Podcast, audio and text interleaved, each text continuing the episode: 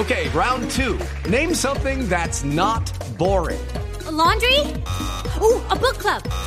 Computer solitaire, huh? Ah, sorry, we were looking for Chumba Casino. Chumba. That's right. ChumbaCasino.com has over 100 casino style games. Join today and play for free for your chance to redeem some serious prizes. ChumbaCasino.com. No purchase necessary. Full prohibited by law. 18 plus terms and conditions apply. See website for details. Doctora Juanita, ¿me escucha?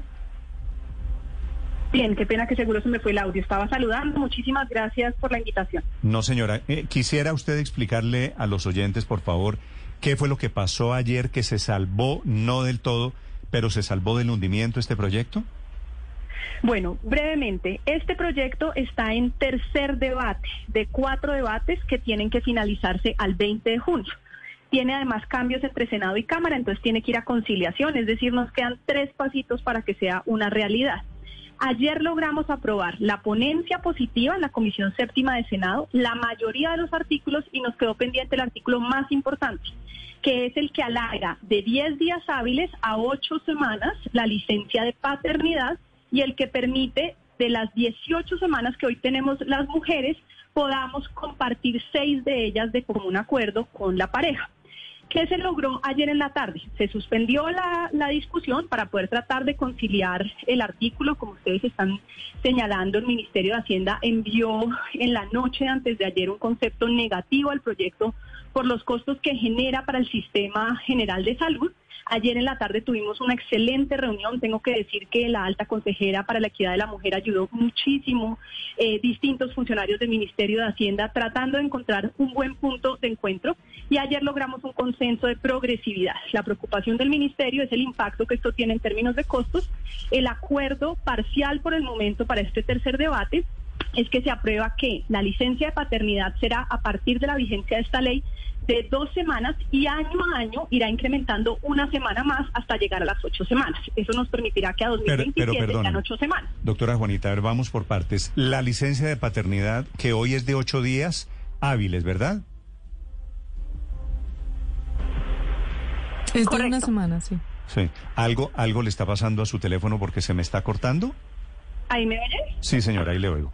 ¿Cómo es, cómo, cómo son hoy las licencias de paternidad y de maternidad y a cuánto pasarían? Hoy tenemos para los hombres Para los hombres. Para los hombres, pum.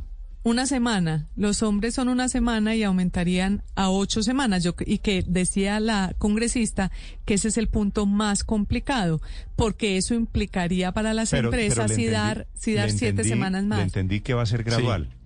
Sí, sí, y lo está y, y lo otro es lo que- compartido, que yo creo que en lo Sí. compartido pues Sí. nadie tiene discusión, pero Vamos Estaba explicando la- la voy a- doctora voy a- Juanita que- a repetir que- la llamada a ver no. si puedo tener una mejor comunicación con la doctora. que aumentaría año, eh, año por año hasta las ocho semanas, pero que arrancaría con dos semanas, o sea, pasaríamos de ocho de una a a dos. 16 días. claro, Exacto, de correcto. una semana a dos No, semanas. yo entiendo el impacto fiscal y por supuesto habría que, que garantizar que, hay, que exista la gradualidad, pero la evidencia de que sí hay discriminación a las mujeres precisamente porque la licencia de maternidad es más amplia es clarísima. Y tan es así que ayer el, el doctor Oviedo nos explicó que la brecha de género en el desempleo sigue aumentando y una de las razones es ese imaginario que como las mamá, las mujeres tenemos derecho a ser mamás y tenemos una una licencia de maternidad más larga, pues entonces les parece que es más productivo contratar hombres. Mejor dicho, María Consuelo, las empresas tienen cierta reticencia a contratar mujeres para evitarse la licencia de maternidad. Las cifras lo si muestran. Hay, si hay licencia compartida, no habría esa brecha, no habría No, esa pero además sería un de mensaje de que el cuidado no es solamente femenino, de que el cuidado en la casa y de los hijos no es exclusivamente femenino. Y la otra cosa es que no es solamente en- con embarazos, sino con adopciones también, lo cual creo que además es muy igualitario. Yo, yo sí estoy convencida que en la medida en que el tiempo que se le dedique al hogar sea equilibrado, garantizamos que haya también más equidad de género. Doctora Gobertus, ¿me escucha? Sí, mil disculpas por mi mala conexión. Aquí estoy de vuelta. Bueno, aquí estamos. Le estaba preguntando hoy de cuánto son las licencias para hombres, para padres y para mujeres, para madres y en cuánto quedarían. Perfecto. Hoy tenemos para los padres 10 días hábiles que con este proyecto se convertirían en 8 semanas. Para las mujeres tenemos 18 semanas que seguirían intactas las 18 semanas, solo que de esas la mujer podría de común acuerdo compartir 6 de esas con el padre. Es decir, que el piso mínimo de la licencia de maternidad que no se podría ceder son 12 semanas y hay 6 que son negociables. ¿En qué consiste el acuerdo eso, ayer? Perdóneme, estaba... eso, eso en la práctica es, mi esposa dice, yo me tomo mis tres meses y cedo para mi esposo seis semanas, que, que el hombre podría tener hasta, hasta seis semanas de paternidad. Esas seis semanas pueden compartirse como uno quiera. Uno puede decidir que yo me tomo eh, 14 semanas y le cedo entonces cuatro que me quedan a el hombre. Esa es una manera de hacerlo. Es, es de distribución libre seis de las 18 semanas, de común acuerdo entre la pareja. Sí, seis semanas negociables con la madre, más las ocho semanas que se aspira a llegar en el 2027, es decir, senadora Gobertus, estamos hablando de que un padre puede estar fácilmente 14 semanas al cuidado de, de sus hijos recién nacidos.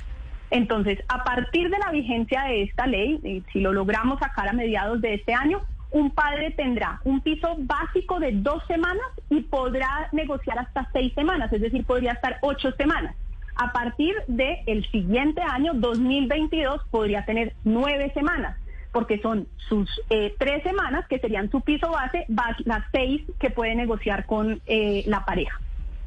¿Cuál es el país modelo en estos temas, doctora Gobertos? Néstor, hemos trabajado muchísimo con la Embajada de Suecia, nos ha ayudado mucho a entender el proceso que ellos tienen. La OCDE en general tiene un promedio de ocho semanas de licencia de paternidad.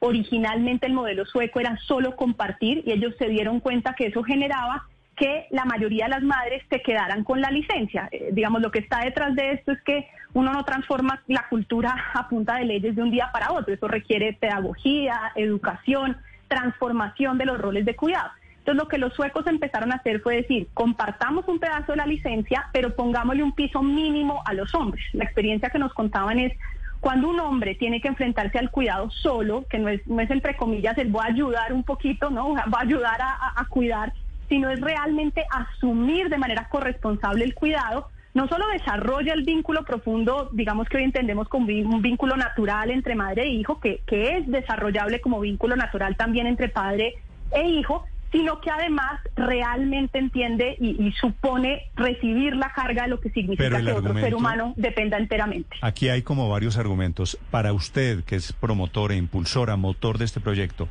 ¿pesa más el tema de darle al hombre la responsabilidad que se meta en la crianza de los hijos o cerrar la brecha laboral que hay entre hombres y mujeres?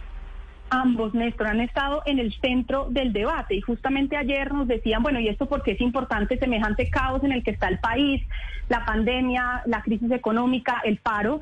Pues bueno, está súper en el centro de esta discusión. Con cierre hace dos días de los datos del DANE, el desempleo de las mujeres está 8.3 puntos porcentuales por encima que el de los hombres del total de jóvenes que ni estudian ni trabajan, el 67% son mujeres, es decir, poder garantizar, como ustedes bien decían en la introducción, que al momento de escoger un empleador no prefiera en igualdad de condiciones dos profesionales que tienen las mismas características de experiencia, etcétera, no prefiera a los hombres porque es que me sale más barato contratarlo porque no voy a tener una licencia, sino que yo pueda poner una especie de velo de decir en la práctica no sé quién se va a tomar una licencia de qué tiempo y por lo tanto quita un poco el sesgo de mercado que hace que hoy sea tan difícil para las mujeres y que el golpe, digamos, si se quiere en su carrera profesional y en su posibilidad de desarrollarse, sea tan fuerte de la maternidad, sino que lo asumamos como un periodo conjunto que supone balancear tiempo de cuidado, tiempo de trabajo y que va a implicar un, un digamos, un efecto en la carrera de ambos y no solamente en la carrera de las mujeres. Doctora Juanita, ¿quién paga en este momento en Colombia la licencia de maternidad o la licencia de paternidad y qué costo tendría este, este proyecto para entender un poco quién tendría que asumirlo? Bueno, en, el, en un sistema, digamos, en el, el, pedazo formal de nuestra economía, que por supuesto este es un, este es un componente, digamos, de, de, economía formal, este es un proyecto y eso hay que reconocerlo, pues que por supuesto no resuelve el grueso de nuestra economía, que es una economía laboral informal. Para el pedazo formal de la economía, como todos saben, hay eh, el empleador y el empleado tienen un deber de contribuir mes a mes al sistema general de salud, que son, digamos, las prestaciones sociales que se descuentan mes a mes por vía de la cotización, bien sea como eh, persona independiente o bien sea como parte de un contrato laboral. Esos aportes que se hacen mensualmente por el empleador y por el empleado al sistema de salud abonan el cubrimiento de las licencias de maternidad, de tal forma que al momento de que, por ejemplo, una mujer queda embarazada, el empleador está obligado a seguir pagando el salario y luego le pasa, si se quiere, una especie de cuenta de cobro al Sistema General de Salud para que le retribuya por, eh, digamos, el, el, pago de esa licencia. ¿Y esa es la razón por, la que, por la que se opone el gobierno, que al final termina pagando el sistema de salud?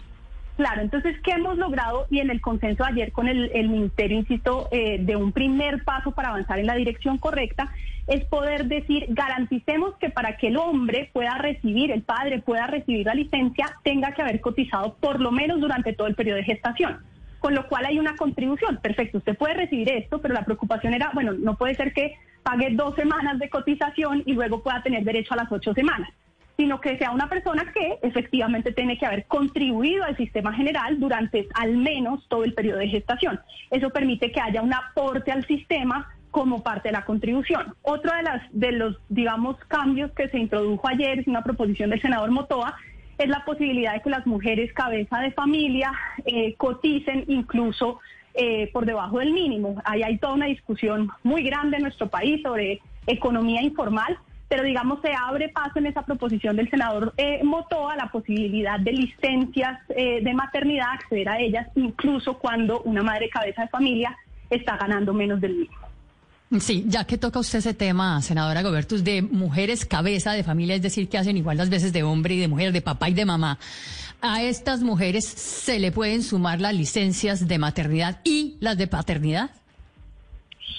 Muy buena pregunta. El proyecto, digamos, no contempla la posibilidad de sumar las otras semanas. Eh, en ese caso, una madre cabeza de familia tendría sus 18 semanas. Es una discusión que seguramente vamos a dar jurisprudencialmente. Sí contempla en todo caso parejas adoptantes. Eso permite resolver, por ejemplo, el tema de parejas del mismo sexo, de tal forma que eh, no haya ningún tipo de discriminación si la pareja es del mismo sexo opera la distribución de estas semanas, eh, eh, digamos, en igualdad de condiciones por entenderse como pareja adoptante. Pero en principio, si es una madre cabeza de familia, tiene derecho a sus 18 semanas. Ahora, creo que que es una discusión válida que seguramente tendrá que resolverse jurisprudencialmente. Eh, representante, eh, ¿en algún momento pensaron solamente en hacer el tema de la licencia compartida? Es decir, que las 18 semanas de la mujer pudieran ser compartidas entre hombre y mujer para efectos de la corresponsabilidad, para todos los efectos que usted nos está diciendo que esta ley tiene, y dejar por fuera el de la novedad de las ocho semanas para los hombres, que es el que genera tanta problemática y tanto ruido, pues para efectos de que por lo menos algo se apruebe? Sí, de hecho originalmente, digamos, en, el primer proyecto que trabajamos conjuntamente con el representante José Daniel López eh, de Cambio Radical, que hemos sido los coautores, eh, originalmente pensamos en una versión solo de licencia compartida, pero muy rápidamente después del primer debate, a partir de la experiencia sueca que les cuento, conversando con varias economistas expertas eh, en igualdad de género, nos alertaron sobre una preocupación central y es que es un proyecto que simplemente digamos, permitiera que la mujer cediera seis semanas, no avanzaría en equidad de género, porque la experiencia de Suecia ya nos había mostrado que el sesgo cultural privilegiaría que las mujeres siguieran asumiendo el cuidado.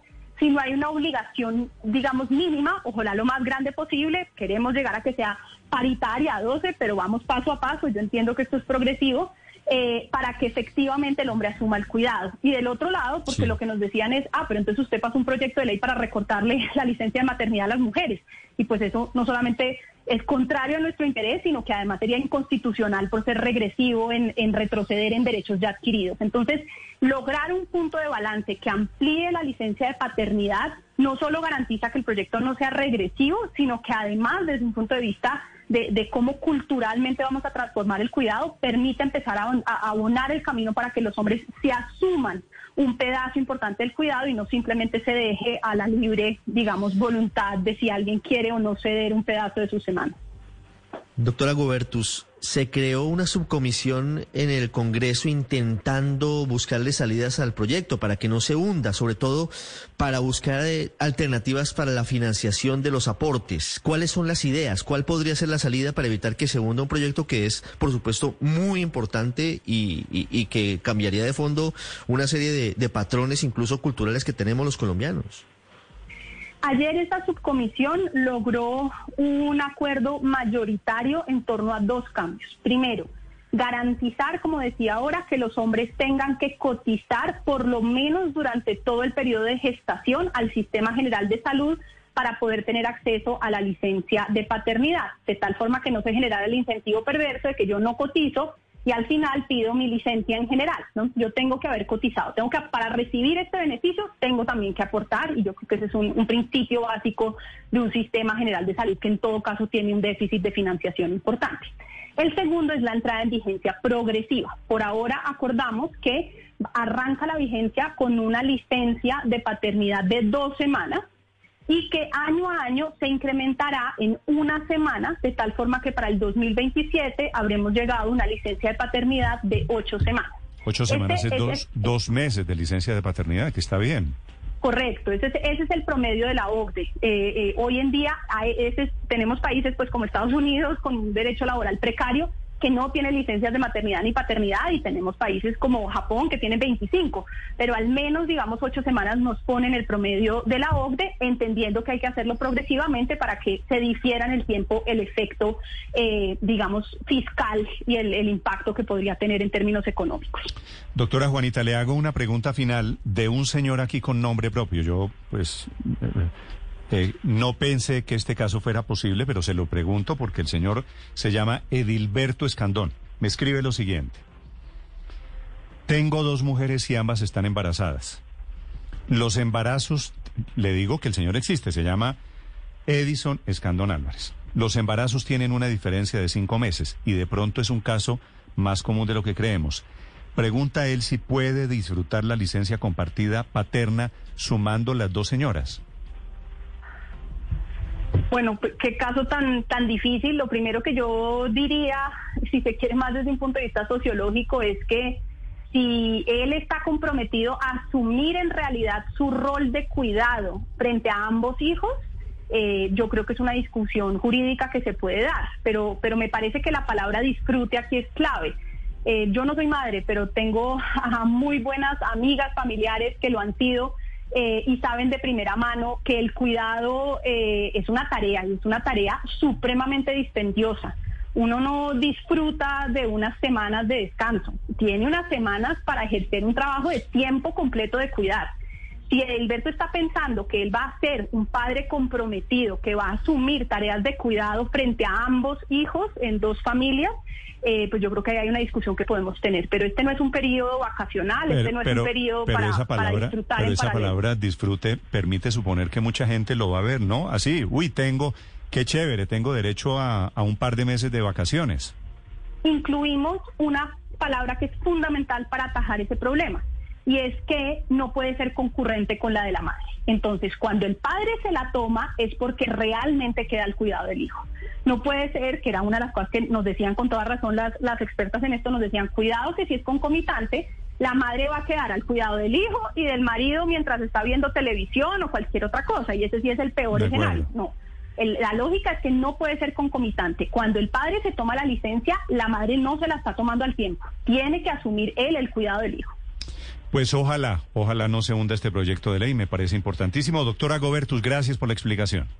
Muchísimas gracias a ustedes. Muy buen día para todos. I'm Victoria Cash. Thanks for calling the Lucky Land Hotline. If you feel like you do the same thing every day, press 1.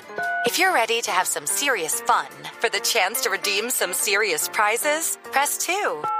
We heard you loud and clear. So go to LuckyLandSlots.com right now and play over 100 social casino style games for free. Get lucky today at LuckyLandSlots.com. Available to players in the U.S., excluding Washington and Michigan. No purchase necessary. VGW Group. Void prohibited by law. 18 plus. Terms and conditions apply.